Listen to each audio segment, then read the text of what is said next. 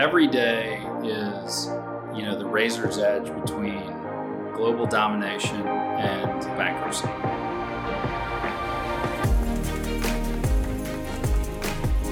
The goal is to get more pats on the backs than punches in the gut on a daily basis. There's no one perfect style of leadership. There's no one perfect style of communication.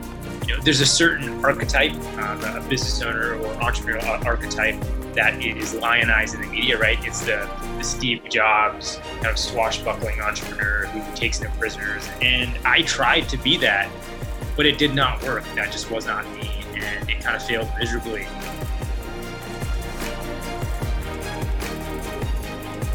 There was a couple times I think uh, that I thought, well, this is not going to work out. Uh, I, I know in the first six to eight months there was times when I didn't get paid, but with everything, you know, you keep persevering, you keep selling, and you keep doing what you do and believe in a product, and you just push through it. You know, you can't let doubt creep in, or or you're just to give up.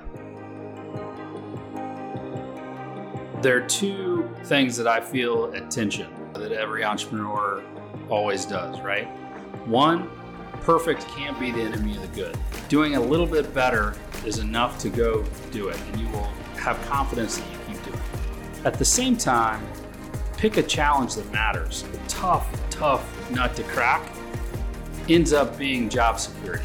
A lot of other people aren't going to try to go after the hard thing.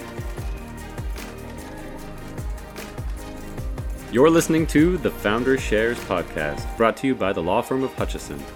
At the Founder Shares Podcast, we share stories about the vision and drive, grit and teamwork, and sometimes just plain luck that it takes to be a successful entrepreneur. I'm your host, Trevor Schmidt, and I'm excited to kick off our first season August 19th with two episodes. Be sure to subscribe now on Apple Podcasts, Spotify, or wherever you listen, and we'll talk soon.